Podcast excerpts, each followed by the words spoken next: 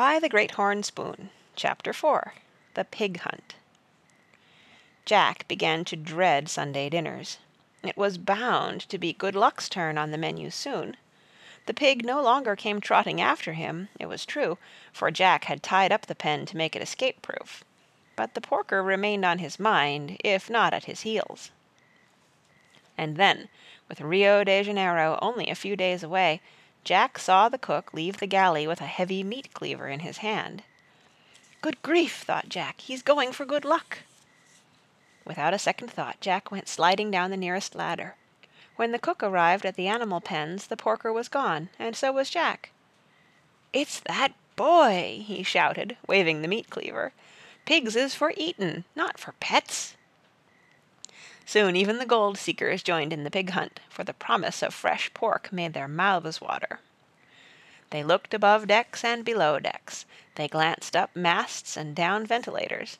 The cook himself went searching through the cargo hold where Monsieur Gaunt, a Frenchman in the rough homespuns of a farmer, was watering his precious grape cuttings. "Have you seen a pig down here?" growled the cook.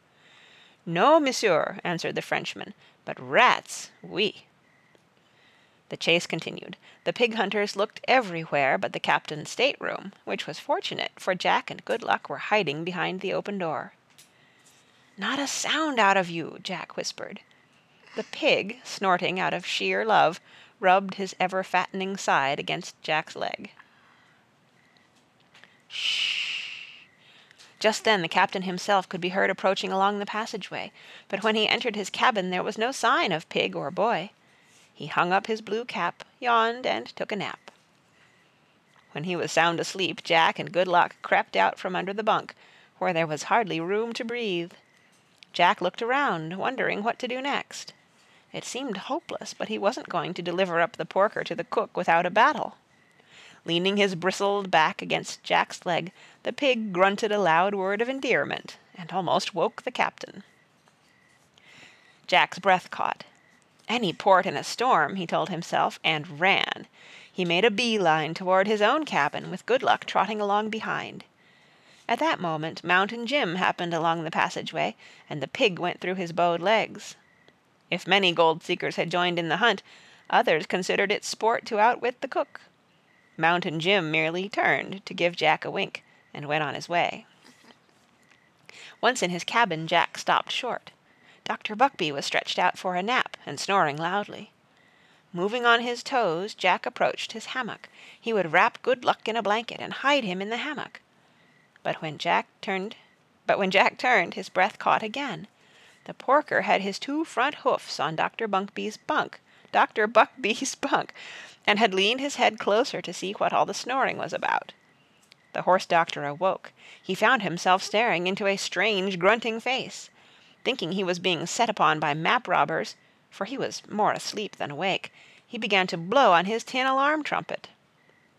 Jack was horrified. The trumpeting sounded like a sick elephant. It would bring the entire ship. It's only us, Dr. Buckbee, Jack cried, but he couldn't be heard over the blare of the horn. There was no way out of the cabin but the door, and it was too late for that. Quickly Jack got his arms around Good Luck, climbed on a sea chest, and tried to stuff the porker through the brass porthole. But Good Luck got stuck half in and half out. Jack put his shoulder to the job, but it was no use. "You're done for now!" exclaimed Jack. Praiseworthy, hearing the alarm trumpet, was first in the cabin. "What's this?" he said, sizing up the situation quickly. "A pig in a porthole?"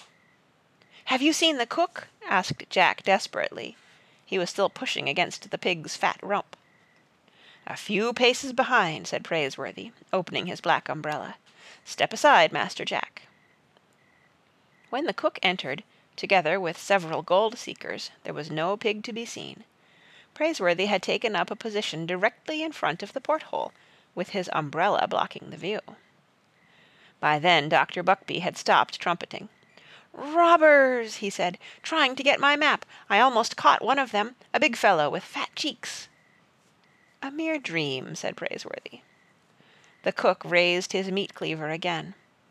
"There's the boy. Where's my pig?" "Pig?" said Praiseworthy. "What pig?" "He's got it." and Praiseworthy turned to Jack. Pig? Pig? Master Jack, do turn your pockets inside out. Our chef seems to think you have a pig about you. The gold seekers began to laugh. There's no robber in here, or pig either. Come on, boys. But the cook turned at the door, squinting at Praiseworthy. It's none of my business, he said, crossing his fat arms. But do you even stand under that umbrella indoors? This cabin leaks shamefully, answered Praiseworthy. But it ain't raining. One can never be too careful in these latitudes, said the butler. Good day, sir. The cook left, shaking his head, and Praiseworthy folded the umbrella. When Jack glanced back at the porthole, his eyebrows jumped an inch. The pig had vanished. Look, Jack gasped. He's he's gone. I declare, said Praiseworthy, in genuine surprise. Jack stuck his head through the porthole and looked around. There wasn't a soul in sight, or a pig either. Jack left the cabin and ran out on deck, where he found Mountain Jim seated on an overturned barrel and playing "Oh, Susanna" on a mouth organ. "Have you seen a black pig, sir?" asked Jack, out of breath. "Seen him?" The mountain man grinned. "Why, boy, I'm sittin' on him," and he tapped the side of the barrel with his harmonica. Jack wiped the sweat off his forehead and began to smile.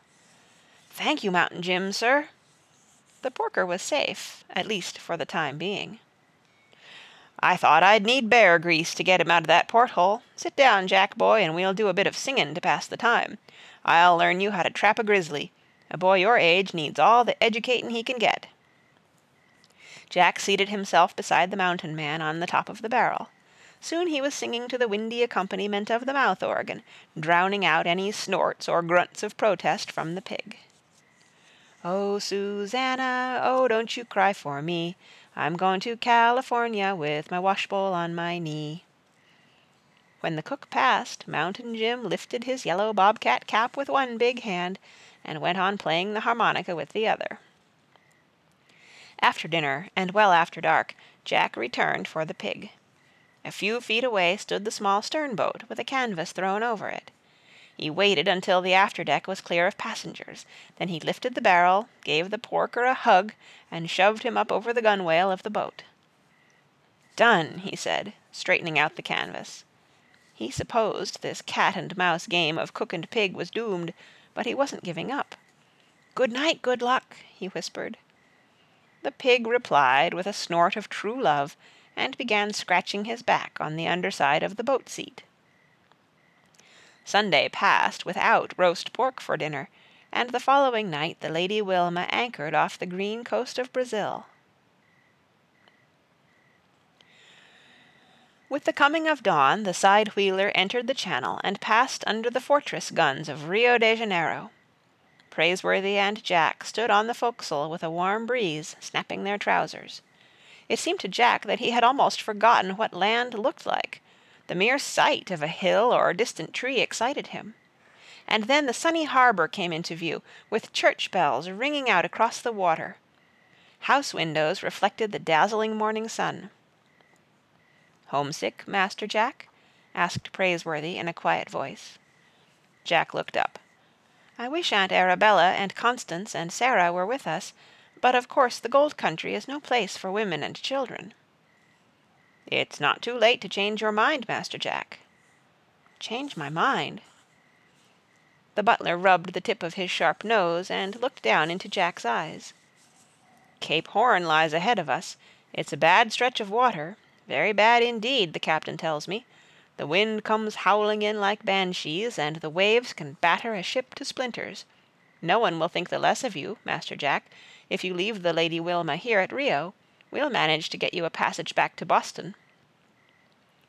Jack turned away from Praiseworthy's gaze and tightened his eyes against the breeze. He felt a welling up inside him. Didn't Praiseworthy want him along any, any longer? "I'm not scared," he answered, finally. "The thought hadn't crossed my mind." "You said we were partners."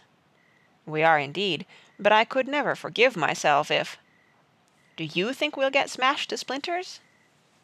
"The Lady Wilma's a stout ship." Do you think Captain Swain's a good master?" "None better," answered Praiseworthy. Jack looked back up into the butler's eyes. Go home? How could he go home without his pockets full of gold nuggets? "Then I'm going on to California," the boy said. "I'm not turning back. No, sir!" He wiped his nose. "But if you don't want me for a partner any more, why, I'll "Don't talk nonsense," interrupted Praiseworthy, with a sudden smile as bright as the morning. "You said exactly what I thought you would, but I had to be sure. You'll do, Master Jack, you'll do." He put a hand on the boy's shoulder, and Jack looked up. He could feel the reassuring grip of Praiseworthy's fingers. The butler winked. Jack smiled, and wiped his nose again. Above them, in the pilot house, Captain Swain was looking for the Sea Raven among the ships at anchor. Their masts were as thick as reeds in a pond. Many were gold ships, like the Lady Wilma herself, pausing to take on fresh water and supplies. When the customs boat came alongside Captain ugh, when the customs boat came alongside, Captain Swain shouted down, "Is the Sea Raven in port, sir?" "No, Capitan, she left us five days ago." The ship's master greeted this news with his familiar roar. "Blast! Well, we won't tarry. By grabs, we'll sail tomorrow with the outgoing tide." While the Lady Wilma took on coal and fresh provisions, the gold seekers invaded the city. There were Americans everywhere. Jack posted his letter. If he had found his sea legs, he had lost his land legs. The cobbled streets of Rio seemed to pitch and roll under him. Praiseworthy had to use his umbrella as a cane until the city stopped heaving about. Throughout the day ships could be seen arriving and departing. Old friends from New Bedford or Salem or Concord met on streets thousands of miles from home. That night, when Praiseworthy and Jack returned to their ship, their arms were loaded with exotic fruits never seen at home in Boston bananas and pineapples and guavas. What's a guava? It's a it's an exotic tropical fruit.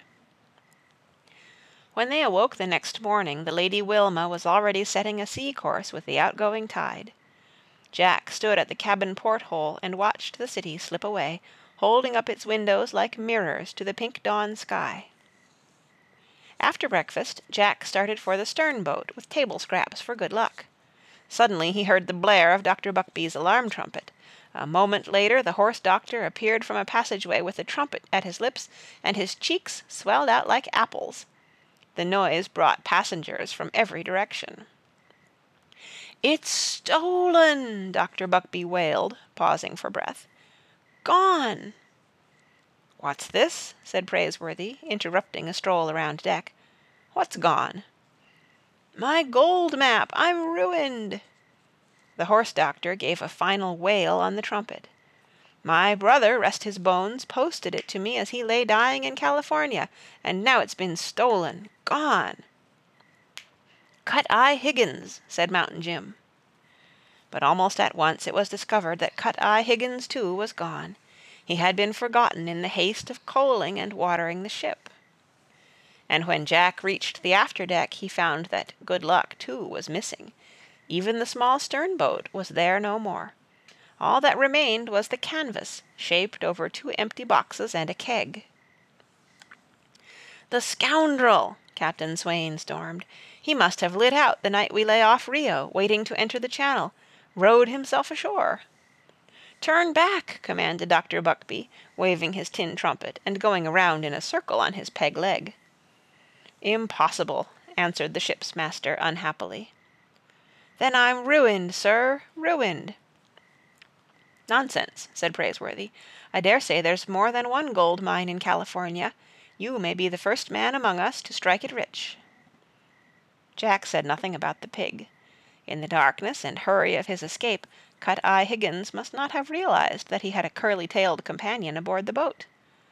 Jack was sorry about Dr. Buckbee and his treasure map but he was pleased with Good Luck's good luck. The thief had no doubt beached the pig with the boat. Jack watched the green coast of Brazil slip further away, and even smiled to himself. The porker was forever safe from the cook. End of chapter 4.